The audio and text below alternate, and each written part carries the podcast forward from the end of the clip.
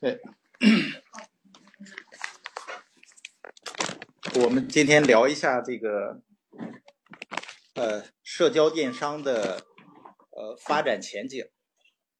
呃，就我们的社交电商呢，实际上是呃就是源自于直销嘛，啊，直销的这个网络营销的企业，然后从网络营销企业开始，呃。那么我们老师呢，把它叫交互式合作，因为谈到网络营销，人们容易理解为就是一个卖产品的一个生意。呃，那耶格先生呢，就把它定义为叫交互式合作啊。那现在呢，就是叫社交电商啊，就转型社交电商。呃，美国有一个非常著名的这个新闻记者叫拉里辛。他曾经有一次采访比尔盖茨，呃，世界首富嘛，说你为什么成为世界上最富有的人？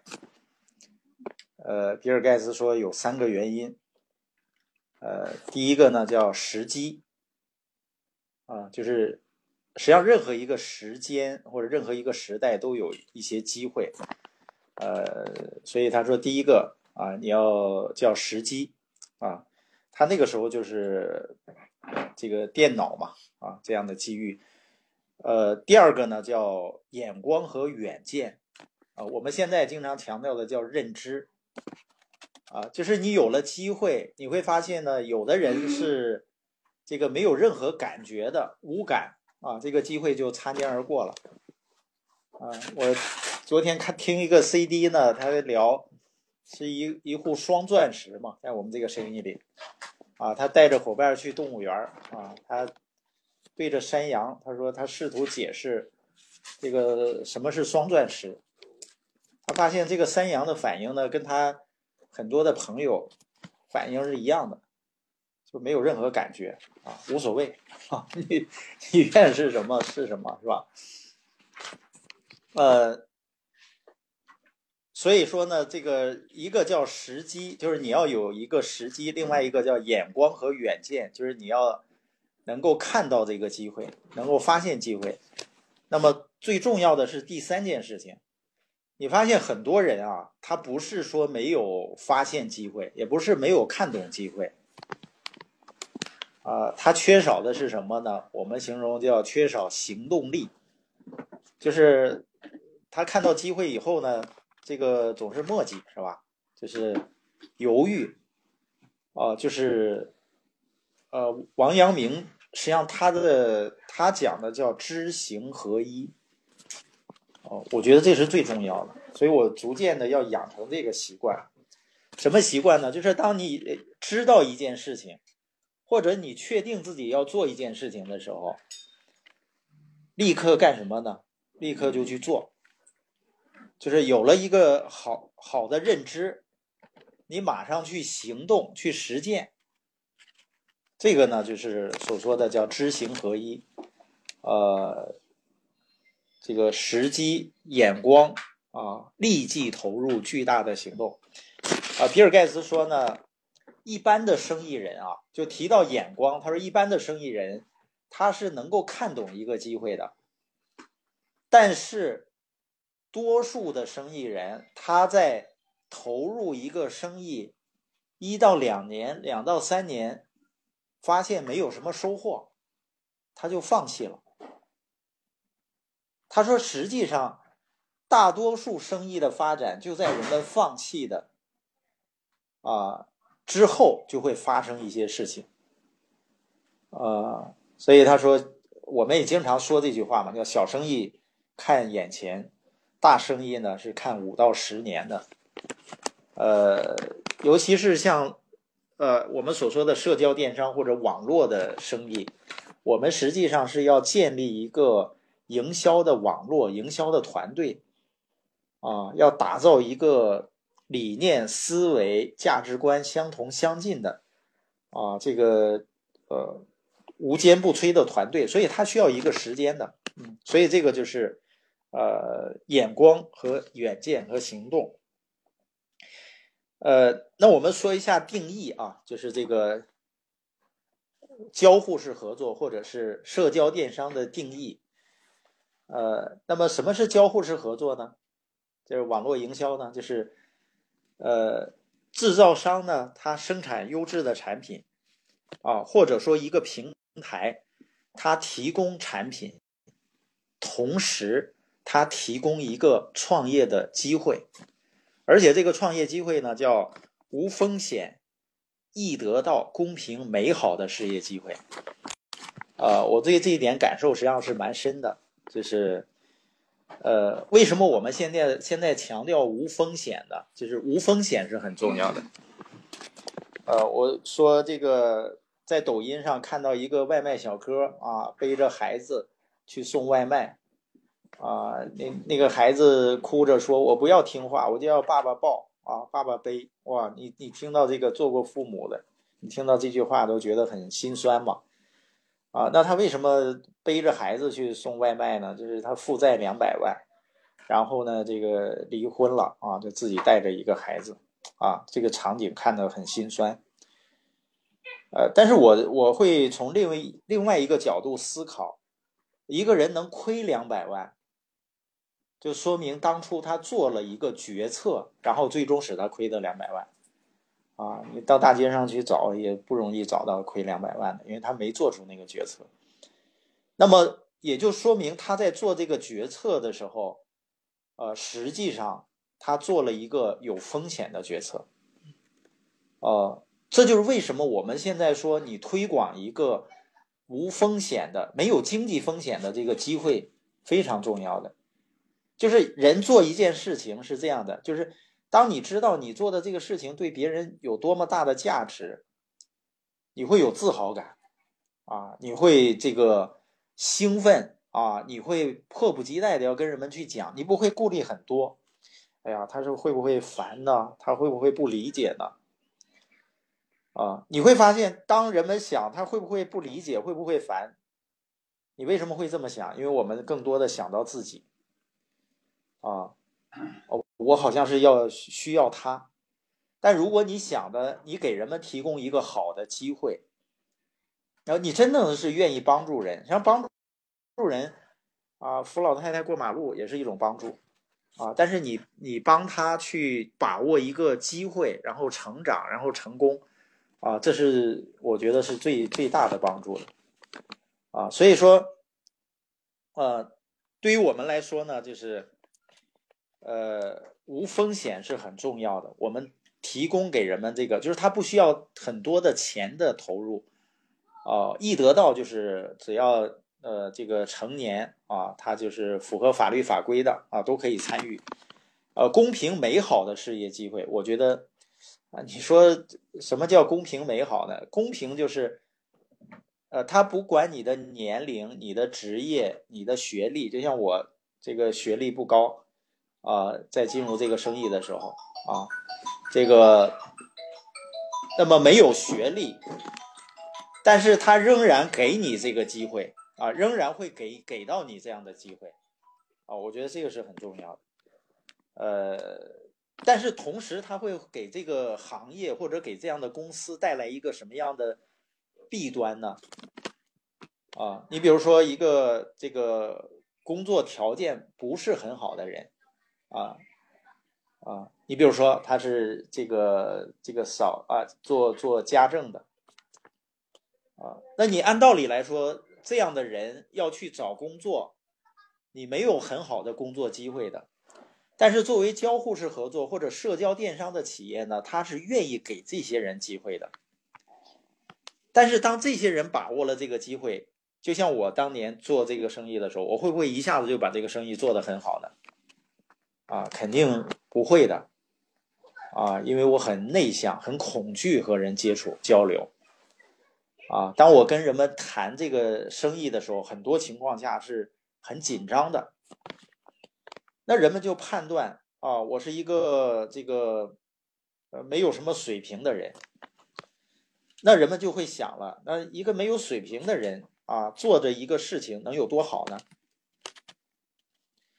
那你说我们合作的这样的社交电商公司或者交涉合作公司，你说他可不可以设置一个条件呢？就像有些保险公司啊，这个国外的保险公司，他就设定条件，你要需要本科啊学历以上，你才可以，它是自动去筛出去一些所谓的低素质啊低水平的人。但你觉得那个很美好吗？哦，我我我觉得这个反而会更美好。为什么呢？因为它给到我们每一个人一个公平的机会。你会发现，人人人都想追求公平，但是当一个企业给到人们公平的事业机会的时候，它会出现什么情况呢？就是，呃，可能不同水平的人都会进入。啊，我今天下午聊，我说这个。呃，如果一个下岗的女工跟人来聊到我们的公司啊，他会觉得哦，你下岗的人在做。但是我们这个书友会啊，我们的合作合伙人啊，那个林先生啊，大家听过他的分享应该，啊，加拿大的那个林先生哦，他是房地产商，亿万富翁啊。如果是他在跟你谈到我们的这个公司有多么好啊。你看，同样一个人，如果不同的人跟他谈，啊，人们会有不同的感受。但你会发现，为什么说一文不名的人他可以参与一个公司，然后这个亿万富翁他也有他的动力，也有他觉得他可以实现的价值在这个企业里面，啊，那这个就说明什么呢？就是它是一个公平的，啊，就是。面对每一个人都是很平等的，所以这个就是我们所说的它的定义，叫提供产品，同时提供一个公平的事业机会啊，这个就是我们所说的社交电商啊，交式合作这样的机会。那它的原理是什么呢？呃，这个社交电商它的原理是，它不是靠大规模的广告。啊，去扩散他的顾客群体，他靠的什么呢？靠的是口碑，靠的是人际关系。你看，社交就是人际关系，电商呢，啊，就是互联网的电子商务啊，就是电商，啊，像马云的那个淘宝和天猫的，就是属于传统的电商。那拼多多呢，它是借助人际关系去裂变的电商，所以叫社交电商。啊，那么现在社交电商很多大的电商企业都在做社社交电商这一块儿，啊，包括我们合作的公司啊，也在转型社交电商，啊，你说他转型社交电商了，啊，像下午那个朋友说，好像没有看到太大区别，你们是不是还在这儿聚会啊？啊，我们当然是需要聚会的，啊，他并不是说这个，呃，它的区别在哪儿呢？就是很多的这个。呃，交易包括这个获客都在线上可以完成，然后我们也需要线下的这样的一种交流互动啊，大家这个增加温度，就线下是温度，所以这是它的一个原理，是靠市场倍增学的理论去扩展市场，就所谓的一传十，十传百，啊，就是通过人际关系裂变的啊这样的一个叫原理。但是市场倍增呢，我相信大家也这个听说过啊，有的网络营销企业啊，所以有的人做了很久，好像也没裂变啊，或者有的这个市场做起来了，哎，又出现很多的问题啊，啊，那好像这个市场倍增也倍增不起来了，或者倍增起来了，好像也并不稳定啊。那什么原因呢？实际上，网络营销企业的市场倍增，它来自于什么呢？就是叫我们说的。呃，随时的这个市场倍增，我一开始就是看我非常喜欢的部分，就是这个裂变啊，市场倍增学。但是我那个时候是很天真的，我认为说这个我只要跟人说，只要人们看到了这个奖励机制，都会来做的啊。但是后来我发现，我说完了，人们并不像我像的想的那样的反应。啊，并没有裂变，没有倍增。后来呢，我推荐了一些小伙伴，他们也没有产生裂变和倍增。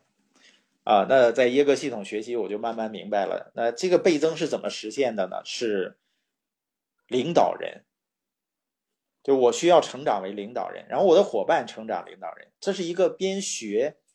啊，大家不要觉得领导力好像是一个很神秘的话题，就是只要你曾经影响过别人，你就是对他有影响力。换句话说，叫领导力。也就是说，每个人实际上都是有一定的影响力的，啊，有一定的领导力的，啊，那这个这个就是，而领导力呢，它跟别的技能是一样的，就跟一个木匠，就是我我要去学一个这个呃木工啊，我要去学厨师啊，或者说我在耶格系统里面去学习领导力啊，当然你说你学厨师你会怎么学呢？啊，天天去上课，然后呢看那个视频啊，老师在上面教怎么炒，就天天去，然后回来背背课文，那肯定不是的，是吧？啊，你需要跟着一块儿做嘛。那么领导力的训练也是这样的，就是你边学，然后边去做。那你说我做什么呢？你去跟人们分享我们的生意计划呀，啊，分享我们的塑形方案啊。在这个过程中，你的影响力包括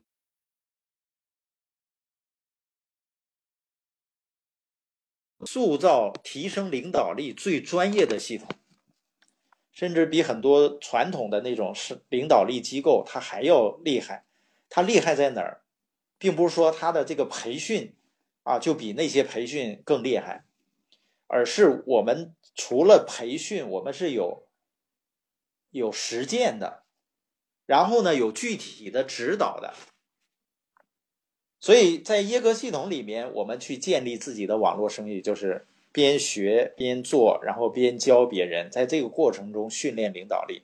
然后随着你的领导力的提升，你会发现你的市场就开始出现动势了，就领导人都开始出现了。然后呢，你的伙伴也成长，提升领导力，然后市场开始裂变和倍增。所以，所谓的市场倍增学，不是说凭一个制度、凭一个产品，啊，它就能够自动裂变团队，啊，当然，公司在往这个方向努力，就是他努力使这个产品、使这个顾客能达到自动裂变的程度，因为他给顾客一些激励。但是你会发现，仍然需要领导人来推动，这个理解吧？你看，同样这样的一个奖励方案。要领导人推动的好的，啊，这个这个倡导的好的，哎，伙伴这个动力和动势就就好，就做的就好，啊，所以这个就是我们所说的这个呃原理啊。第一个原理就是靠市场倍增学的理论去倍增市场。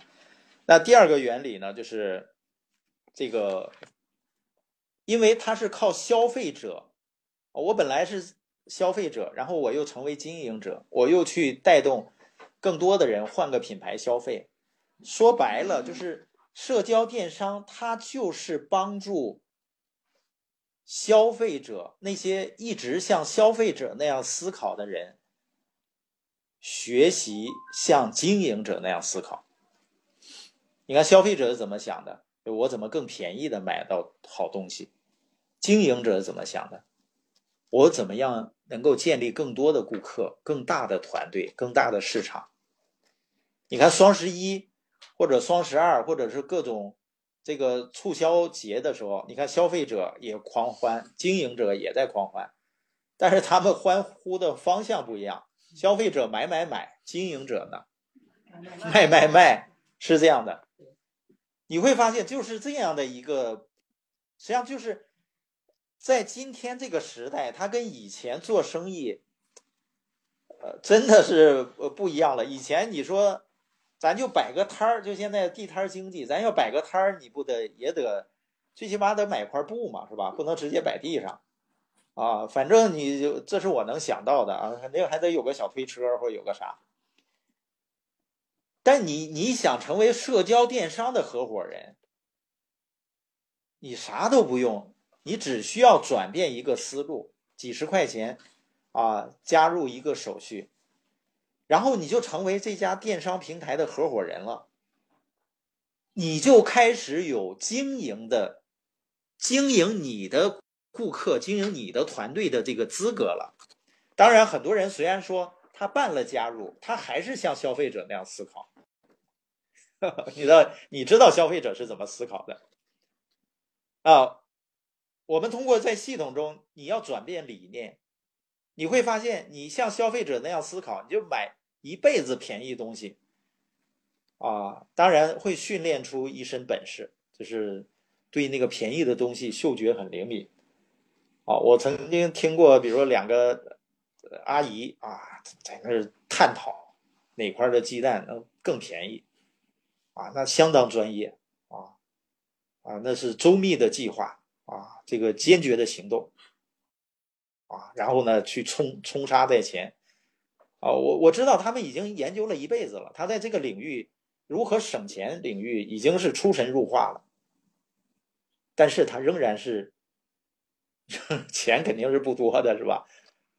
你看，这就消费者思维的，就你一直像消费者那样思考，永远不会富有，这是确定的。所以大多数人呢，他一直是啊，这个小时工思维，我用时间换了钱，然后我怎么省钱？那么。你进入交式合作社交电商，你想的就是我怎么样去建立我的顾客群体啊？不仅建立我的顾客群体，我还想把它做大。我要建立我的营销团队，然后我的小伙伴们都有他的顾客群，然后甚至你的伙伴都成长为领导人，它自动的带着市场发展。那你这个时候就是这个被动收入了。所以我们说，呃，交互式合作的原理在哪儿呢？就是，呃，制造商或者平台直接和消费者合作，那就节省了中间环节。他把节省的中间环节的费用和一些广告的费用返还给消费者，就是返还给这些经营者。也就是说，你赚的是什么钱呢？啊，你赚的是中间环节的钱，因为产品它不管通过哪个渠道到达消费者手里，它都要经过中间环节的，啊，所以这是它第二个原理，呃，那么这中间环节呢，就是世界财富所在的地方，啊，世界财富，呃所在的地方，呃，因为有个比尔兹博士嘛，就美国两届总统的经济顾问。他研究世界财富藏在哪里？他研究就发现，哦，农业化时代财富藏在哪儿？土地是吧？啊，工业化时代财富藏在机器和矿产资源里。大工业时代就产品被大量的生产出来了，这个时候财富开始转移到中间环节，就从有形转移到无形了。啊，谁拥有中间环节？谁拥有财富？你看沃尔玛家族，他实际上是把山姆·沃尔顿的那个财富分给他太太和三个儿子，然后还排在世界最富有的人前几位。那么他们的富有是怎么造成的呢？就是全球的消费者买买买，把他们买成世界上最富有的人，因为他改变了中间的环节啊，他们这个取代了很多中间环节，所以他变得很富有。所以比尔兹博士呢，就研究就发现说，世界财富藏在中间环节，啊，那么谁拥有中间环节，啊，谁就拥有财富。那当然，进一步研究，尤其是进入到这个互联网时代啊，社交电商时代，啊，也就是说，谁拥有终端的消费者群体，谁将拥有最大的财富啊，谁会走向成功啊，这是趋势，就是。呃，制造商和消费者直接合作，所以这是原理啊。第二块，第三块就是，哎，当很多朋友一听到这个裂变啊，这个他就会想起什么呢？啊，想起 N 多年前那种传销啊，就是觉得你这是拉人头啊，啊，要去找人吗？要去找合伙人？我说，如果找合伙人就是传销的话，那马云是最大的传销头子。为什么？因为他拉的人。比谁都多啊！他拉了数以百万计的人在他的那个天猫和淘宝上去卖东西，但是他不是啊，他是一个很很伟大的企业家。所以不要看表面，任何的生意要想做大，都需要找到更多的合伙人，都需要有架构的。啊，你看很多人人云亦云啊，所谓说那金字塔，哎，我问你啥不是金字塔呢？啊，难道一个企业八千个总经理一个工人，还是一个总经理八千个工人？那这是不是金字塔？那他就应该是这样的吗？因为他他总经理就是他各负其责嘛，啊，所以关键不是是在于他那个形式和架构，就是它最本质的区别和传销最本质的区别在哪呢？传销的利润来自于人头费，啊。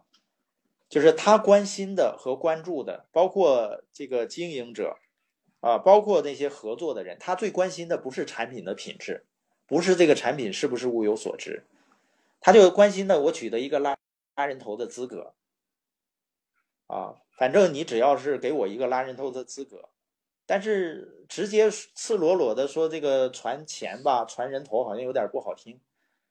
呃，那就哪怕我只给你个电线杆子啊，就当那个电线杆子卖给你了啊，呃，两万六，然后呢，你提六千，就产品不重要了，重要的是他取得这个资格，他再去去拉别人，也就是说，当利润来自于人头费，这个就是属于啊传销行为，或者在海外叫金字塔诈欺诈。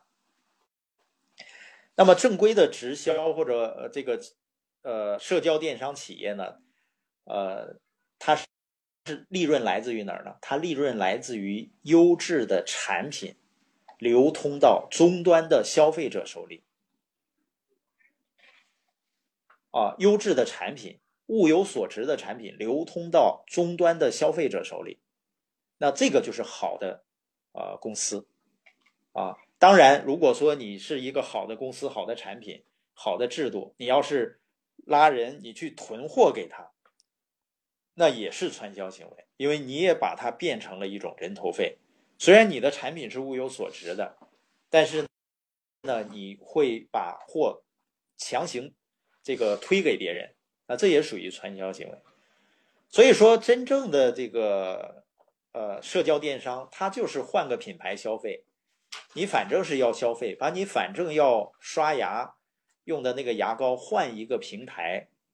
啊，去购买就是换成你合作的平台去购买，然后呢，你觉得物有所值，品质很好，你再带动更多的消费者也到你这个平台上去购买或者来合作，他也成为合作者或者成为这个平台的消费者。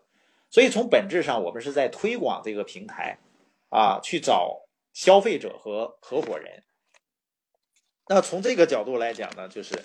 你的利润来自于是终端的消费者的消费，啊，所创造的这个源源不断的利润，所以这个就就是叫啊社交电商，就是好的社交电商。那你比如说有的是需要爆单制的，像微商的一些需要爆单的啊，一加加入就是需要买几万几万产品的，这都属于传销行为，就是它是靠拉人头来获得利润的。啊，最重要的，它那个产品都在渠道里面，如果无法消化，它就会造成损失。所以你区分一件事情，你要看到它的本质，就是它是，呃，是不是好的产品，然后大家没有受到伤害，啊，都都用上好的产品，愿意重复的消费。它建立在一个好的网络营销企业，它是建立在一个不断的裂。变和倍增的消费市场，当然，营销伙伴、领导人他启动起到推动这个市场倍增、产品流通的作用啊。但你会发现，不管任何的企业，你说茅台的代理商、苹果的代理商啊，这些都属于比较高端的产品了。你不能说它不是好公司，也不是好产品啊。那么他把优质的产品流通到消费者手里了，他们有没有赚钱呢？肯定赚到钱了，那也是理所当然的，他获得合理的利润，只不过是形式不一样，通过不同的渠道到达消费者手里。当然，以前更多的是通过层层的中间环节到消费者手里，那现在随着直播电商啊的兴起，包括社交电商的兴起，大家发没发现一个趋势？就越来越多的产品透过企业直接到消费者手里，甚至格力是吧，也在做这个动作。那你不能说，那你你是传销，你你咋那个在那儿讲讲讲就把产品讲人人家里去了？啊，它关键是好产品，他不管通过哪个渠道，好产品是根本。你如果产品不好，假冒伪劣产品，你就是那个通过正规渠道所谓的人们认为的，你就是开一个金碧辉煌的店，那你也是坏生意。你会发现很多人只看形式，就这种人，他看事情，他只是看表面，啊，看这个人啊长得磕碜，就认为是坏人，啊，当然我们小时候看电影，是凭着这个长相来区分好人坏人，是吧？给我们留下这个印象，所以这个是我们所说的这个和传销的区别啊。呃呃，第四部分就是我们今天要聊的，就是呃我们的这个呃。交互式合作或者社交电商的前景啊，就为什么说它是非常有前景的啊？因为它符合网络化生存的趋势，叫未来的企业啊。这马云曾经说过，要么就是啊电子商务，要么就是无商可务。所谓要么就是电子商务，就是你一定要借助互联网啊。来实现你的这个产品的流通啊，那么我们这里面讲的网络化生存啊，是指的什么呢？就是三网嘛啊，第一个就是这个国际互联网啊，国际互联网应用在商业上就是电子商务，所以马云呢，因为他呃最早啊，他就看到了这个电子商务的趋势，你看他符合这个。时机、眼光和远见，立即巨大的行动，是吧？那马云他就是看到了电商的这个趋势和前景，所以说呢，他才投入。也正是由于他对电商的趋势和前景的坚信不疑，所以说蔡蔡崇信才会跟他合作啊，像孙正义才会投资他。所以一个人，你对一个行业的趋势和价值。你能够看得清楚，你就是这个行业的领导者啊。那这个就是叫呃，这个国际互联网啊，这个是这个网络，这毫无疑问啊是趋势啊，一定要和国际互联网要结合。所以第一个呢叫国际互联网啊，第二个网呢叫啊特许经营啊。这个你怎么理解呢？就像麦当劳、肯德基这样全球性的特许经营企业，就分店遍布世界。那我们的社交电商公司呢，也在全国范围内建立了这个啊，它自营的这个体验馆。那么这个自营的体验馆，你可以理解为叫特许经营，就是线下的。现在都讲线上和线下结合嘛，啊，所谓线上和线下结合啥意思？就是线上连接，线下体验，啊。那么或者线下体验了，然后再到线上去连接啊，流通产品。所以说第二个网叫特许经营网络。那第三个网是什么网呢？叫人际关系网。因为我们合作的社交电商公司，呃，超过六十年的历史，啊，有全球范围内的这个强大的人际关系网络，啊，所以这个呢叫三网合一啊，它符合。网络化生存的趋势啊，网网络化生存的趋势，这是第一个啊啊，为什么社交电商有前景？网络化生存嘛啊，实际上这次疫情，我想大家，因为我们我你看我们这些团队领导人，你业绩没受什么影响是吧？没有。但是为什么很多的这个？呃，生意很多的这个生意，那业绩就归零了呢，因为它完全靠线线下的流量，是吧？很多餐厅啊，很多的，尤其教育机构，那个幼儿幼儿园，哎呦我天，这个幼儿因为都在家了，这个，所以你会发现这个就受到很大影响。那我们为什么不没受影响？我们仔细想一想。因为线下不见面了，你在线上能见面，啊，我们以前线下见面也不是说线下给他把产品给他送过去，也是在线上去，啊，这个他自己下单，现在这些都不受影响。嗯，哇塞，这是网络化生存是吧？厉害了，啊，咱这这个这个生意做的还是挺挺高端的，是吧？呃，不仅没受影响，一月份实际上那个我们我们这个业绩是大增的，是吧？这个很很多市场业绩啊。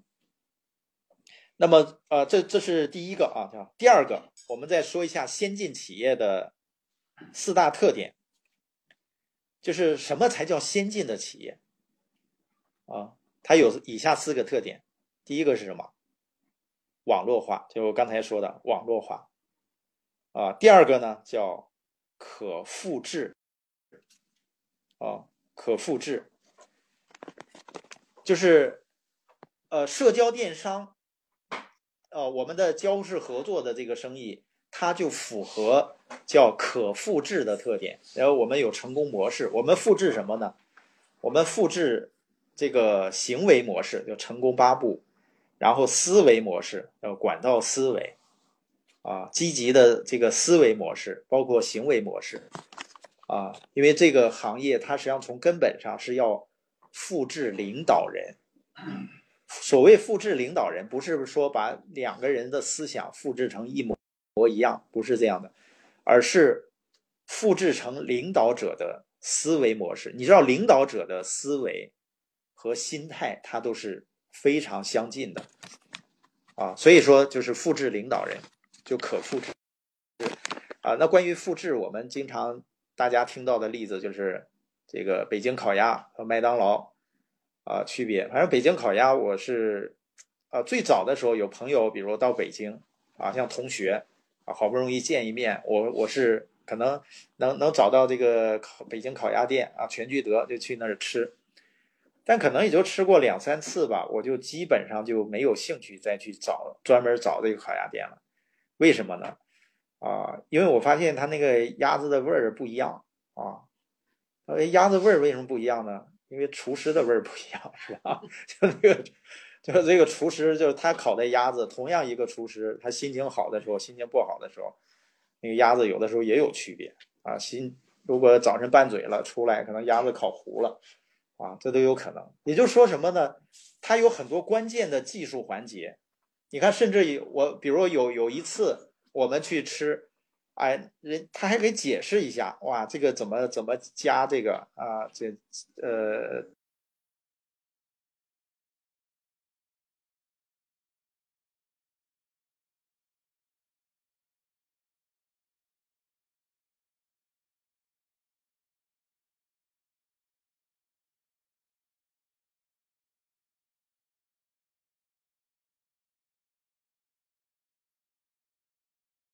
可复制模式化的，所以北北京烤鸭，我觉得这个还是有点这个前景堪忧的啊。哎，狗不理是不是有点危险？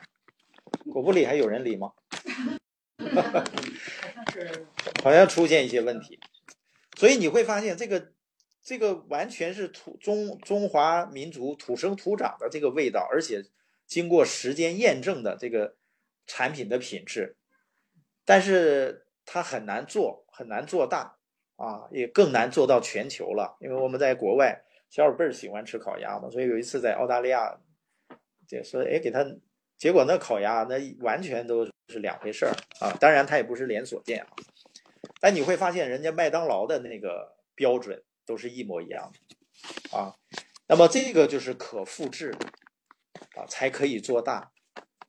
呃，网络营销的精髓就在于。复制，啊，复制的核心是准确，啊，那怎么才能准确呢？不走样呢？书 CD，大家听的都是同样的 CD，啊，第一次做的和做二十年的听的同样的 CD。那第三个先进企业的特点，可倍增，啊，只有可复制了，它才可倍增。但怎么样才能够倍增？就刚才我说的，你得有培养领导人的文化，它才真正能够倍增。不是说你那个公司好，你那个产品好，平台还好，它就自动倍增了，那个是很困难的。还是领导人促进的倍增，所以叫可倍增啊。那第四个叫人性化，就先进企业的第四个特点叫人性化。那这个人性化的表现在哪儿呢？就是所谓传统的行业，他，呃，我这次在天津，像我那个侄女呢，侄女啊，她就是很努力啊，在传统的这个一一家公司啊，有的时候就睡四五个小时的觉啊，这做培训啊，帮老板啊，所以我哥他们也都不是很满意对那个老板，但你可以理解啊，而且不给他升职。因为一升职了，那个薪水就高了嘛。但是搁那个职位吊着他啊，什么总监那个位置吊着他啊，空着啊，那让他玩命干。我说老板，传统老板的心态就是，我我给到你最少的，就是，但是还不能让你跑了，能留住你的那个钱，我希望你这个付出最大的努力。啊，你像周日啊，周六，昨天周六啊，这一天也没见见着，就是在那儿啊，周六日还都忙得不可开交啊。老老板说是这个学学习训练，但是实际上他是还是有顾客嘛，他们也是一种营销的这个方式，所以这个就不人性化。就员工呢想这个花最少的时间啊，这个能赚最多的钱，所以是相反的。所以说，叫传统的企业叫管理加控制，啊，而先进的企业呢，学习加激励。越是先进的企业，啊，它也有规章制度，但是它主要靠激励机制。你像我们这个生意，你说这个，呃，他没没有人可以管着我们，是吧？都是靠内在的激励驱动。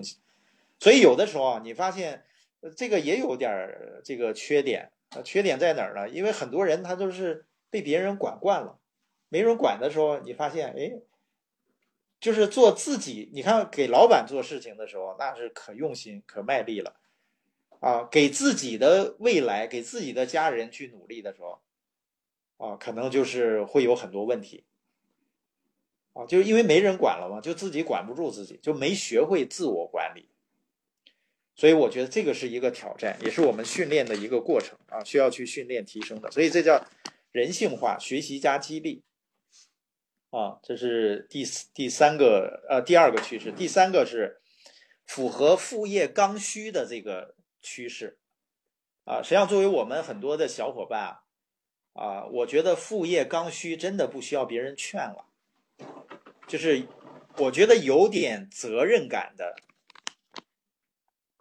哦，这这个话我不知道重不重啊？我觉得只要是有点这个家庭责任，因为我们都有有家庭嘛，是吧？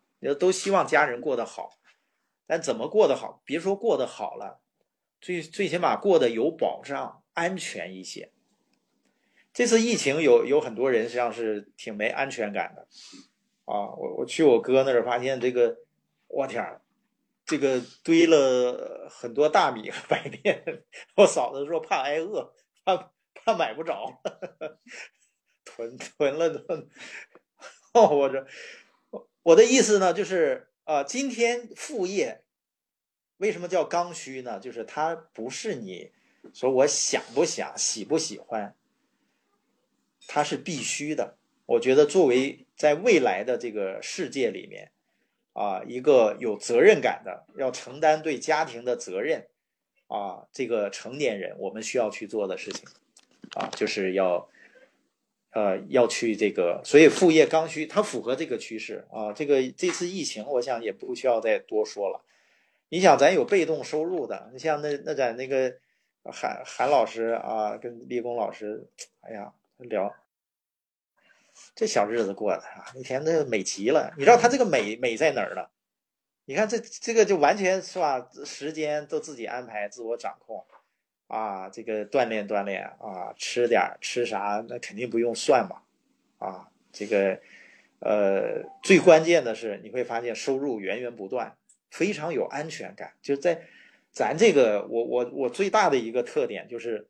因为我是在一零年的时候就进入半退休状态了，然后收入还在增长，它给你带来的是内心的那种非常有安全感。就是你你会发现，很多传统生意老板，人家不是说挣的比咱少，他挣的比咱还多，他为什么还有压力，还老板着脸在那？就是因为他今年能挣五百万，明年能挣多少，他心里都没底。甚至你别说这些小小企业了，你就是那个这次反正大的餐饮企业，那现金流都开始出现挑战了。啊，你员工要发不出工资发不出来，你说这个这疫情还得亏在中国，这算是控制住了，而且是控制的很及时很快的。在美国那个日本那叫啥连锁企业都都黄了嘛，就很有名的一个，就是人都觉得不可思议的，因为他一直开不了业呢，你说他不黄他干什么？所以说这个副业刚需。啊，第三个趋势，第四个合作经营的趋势，啊，符合合作经营的趋势，呃，社交电商就是一个合作经营的生意，很多人小看这个生意，是因为他没眼光，你根本就没不懂得大生意是怎么回事儿，还说这不是正经生意，我说你做那个正经工作。你白给我我都不做 是吧？你你给我多少钱我都不去干，那叫正经 啊。所以说呢，这个合作经营啊，为什么能做大？因为可复制、可倍增。咱一个线上的店，那确实咱不能说咱大生意。我有两万个店，你觉得这那不是大生意啊？两万个线上的店。都在砸冰瘤子，就今天那个活动吧，砸冰块一砸个冰块就能砸出钱来。好，所以你会发现呢，这个叫什么？这个就叫呃合作经营，它是一个趋势的。这个未来合作经营是一个趋势。为什么合作经营呢？你看很多人创业，他认为什么叫创业呢？啥叫自己的生意呢？就研发也是自己啊，生产也是自己，原料也是自己找。然后销售也是自己，物流也是自己找，最后累得像驴似的，没没赚到什么钱，啊，当然他可能找几个合伙人，二大爷、四舅母，然后呢一起来合作。但我们这合作经营多好，就是大家各自发挥优势，啊，研发、人才、物进、销存啊，人才、物进、存产啊，信息、物流，这都公司来做。我们教育由系统来做，哎，我们团队我们。还做一些这个播音啊，小视频啊。我们那个这个播播音 有一个书友很有意思啊，他是汪老师，你这个播音太好了啊！我四舅姥爷瘫痪半年，听完播音，飞檐走壁，然后至今无影无踪。这也开玩笑了啊！他他为了形容这个这个效果是吧？啊，呃，但是它说明什么？它是有作用，是吧？它最起码能做一个小工具来用，来用一下，这个就叫合作，叫借力的概念，你理解吧？就是不是说所有事儿都你做了，那你才叫企业家。就是，而我们在这个生意里，我们唯一需要做的就是连接，用一个字儿就是说，啊，就是去不断的分享信息。就把自己练出来了。你说这么简单，不断的说就把生意做大了？是的，这个很多人不相信啊啊，不相信，所以他就不会去尝试嘛。那我想想，你看韩老师，那咱也说，这咱怎么就把这个生意整起来了呢？就是找人就说嘛，见人就说嘛，啊，这这市场就就发展起来了啊。当然。你见人就说，那阿庆嫂也见人就说呢，他没把生意整起来，他没有这个，就是他说的方向不对，是吧？你得说这个有强大的供应商啊，强大的系统。我看快没电了啊，应该快结束了。合作经营啊，呃，第五个趋势就是商业是一种使命，企业是一种文化，培训是人才的摇篮啊。为什么说商业是一种使命呢？实际上，呃，未来影响和推动这个社会发展的，啊，更多的是企业家的这个力量，啊，过去呢可能是政治家或者未来企业家会有很多的企业，它的这个影响影响力会越来越大，因为企业实际上它是有一种文化的，企业的价值观，它慢慢的就会形成深刻影响这些合伙人的价值观啊。比如我们合作的公司，它重视家庭、自由啊、希望、奖励，所以你在这种文化的氛围下，你会心怀希望啊，你会重视家庭啊，追求自由啊，所以这个。是第五个趋势，第六个，呃，交交互式合作呢，就是我们这个社交电商啊。第五个再说一遍。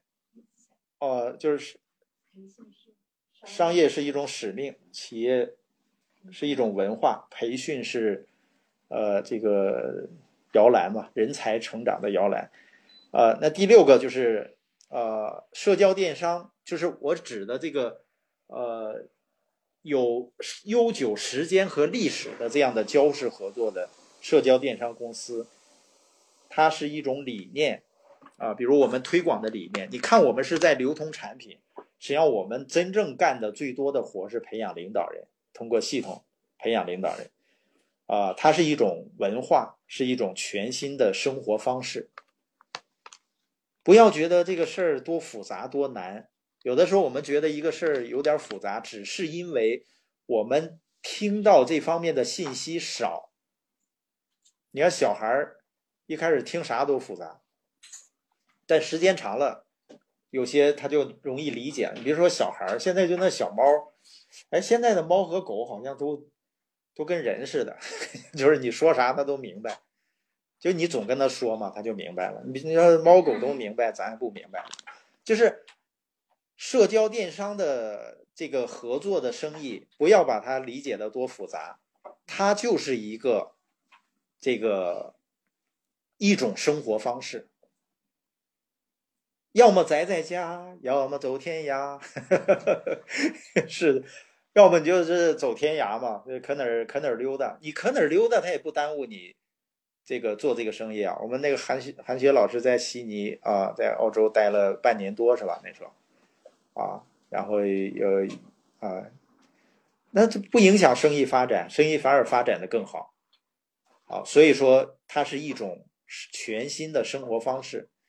啊，未来在家办公是一种生活方式，就是在家办公。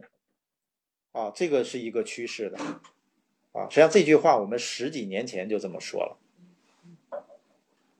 终于在这次疫情得到验证，啊，所以哦，我就简单的来聊一下这个，呃，我们的社交电商或者说我们的交式合作的，啊，这个社交电商的区啊价值和远景。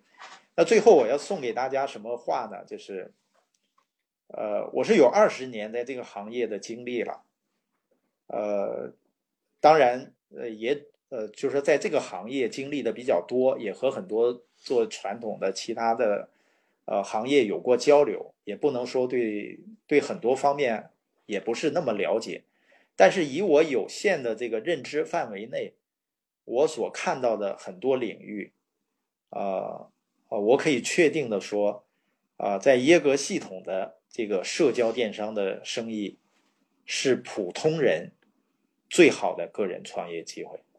啊，因为它不仅提供一个好的平台，更重要提供好的教育，把我们当成领导人来培养。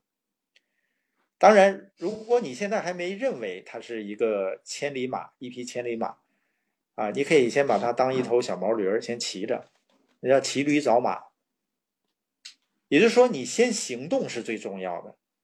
很多人一辈子都在找最适合的机会，最后发现他错过了。很多的机遇，也许这头小毛驴你骑着骑着走着走着，它就变成了你的千里马。那么最后一句话呢，就是现在开始正是时候啊！人们经常说啊，因为他做的早啊，你做的早，所以你成了啊。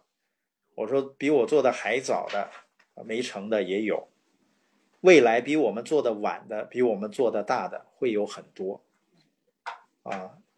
你种一苹一棵苹果树最好的时候是十年前，第二个最好的时候是现在，啊，所以我们小伙伴儿啊一起加油。啊，一起努力啊！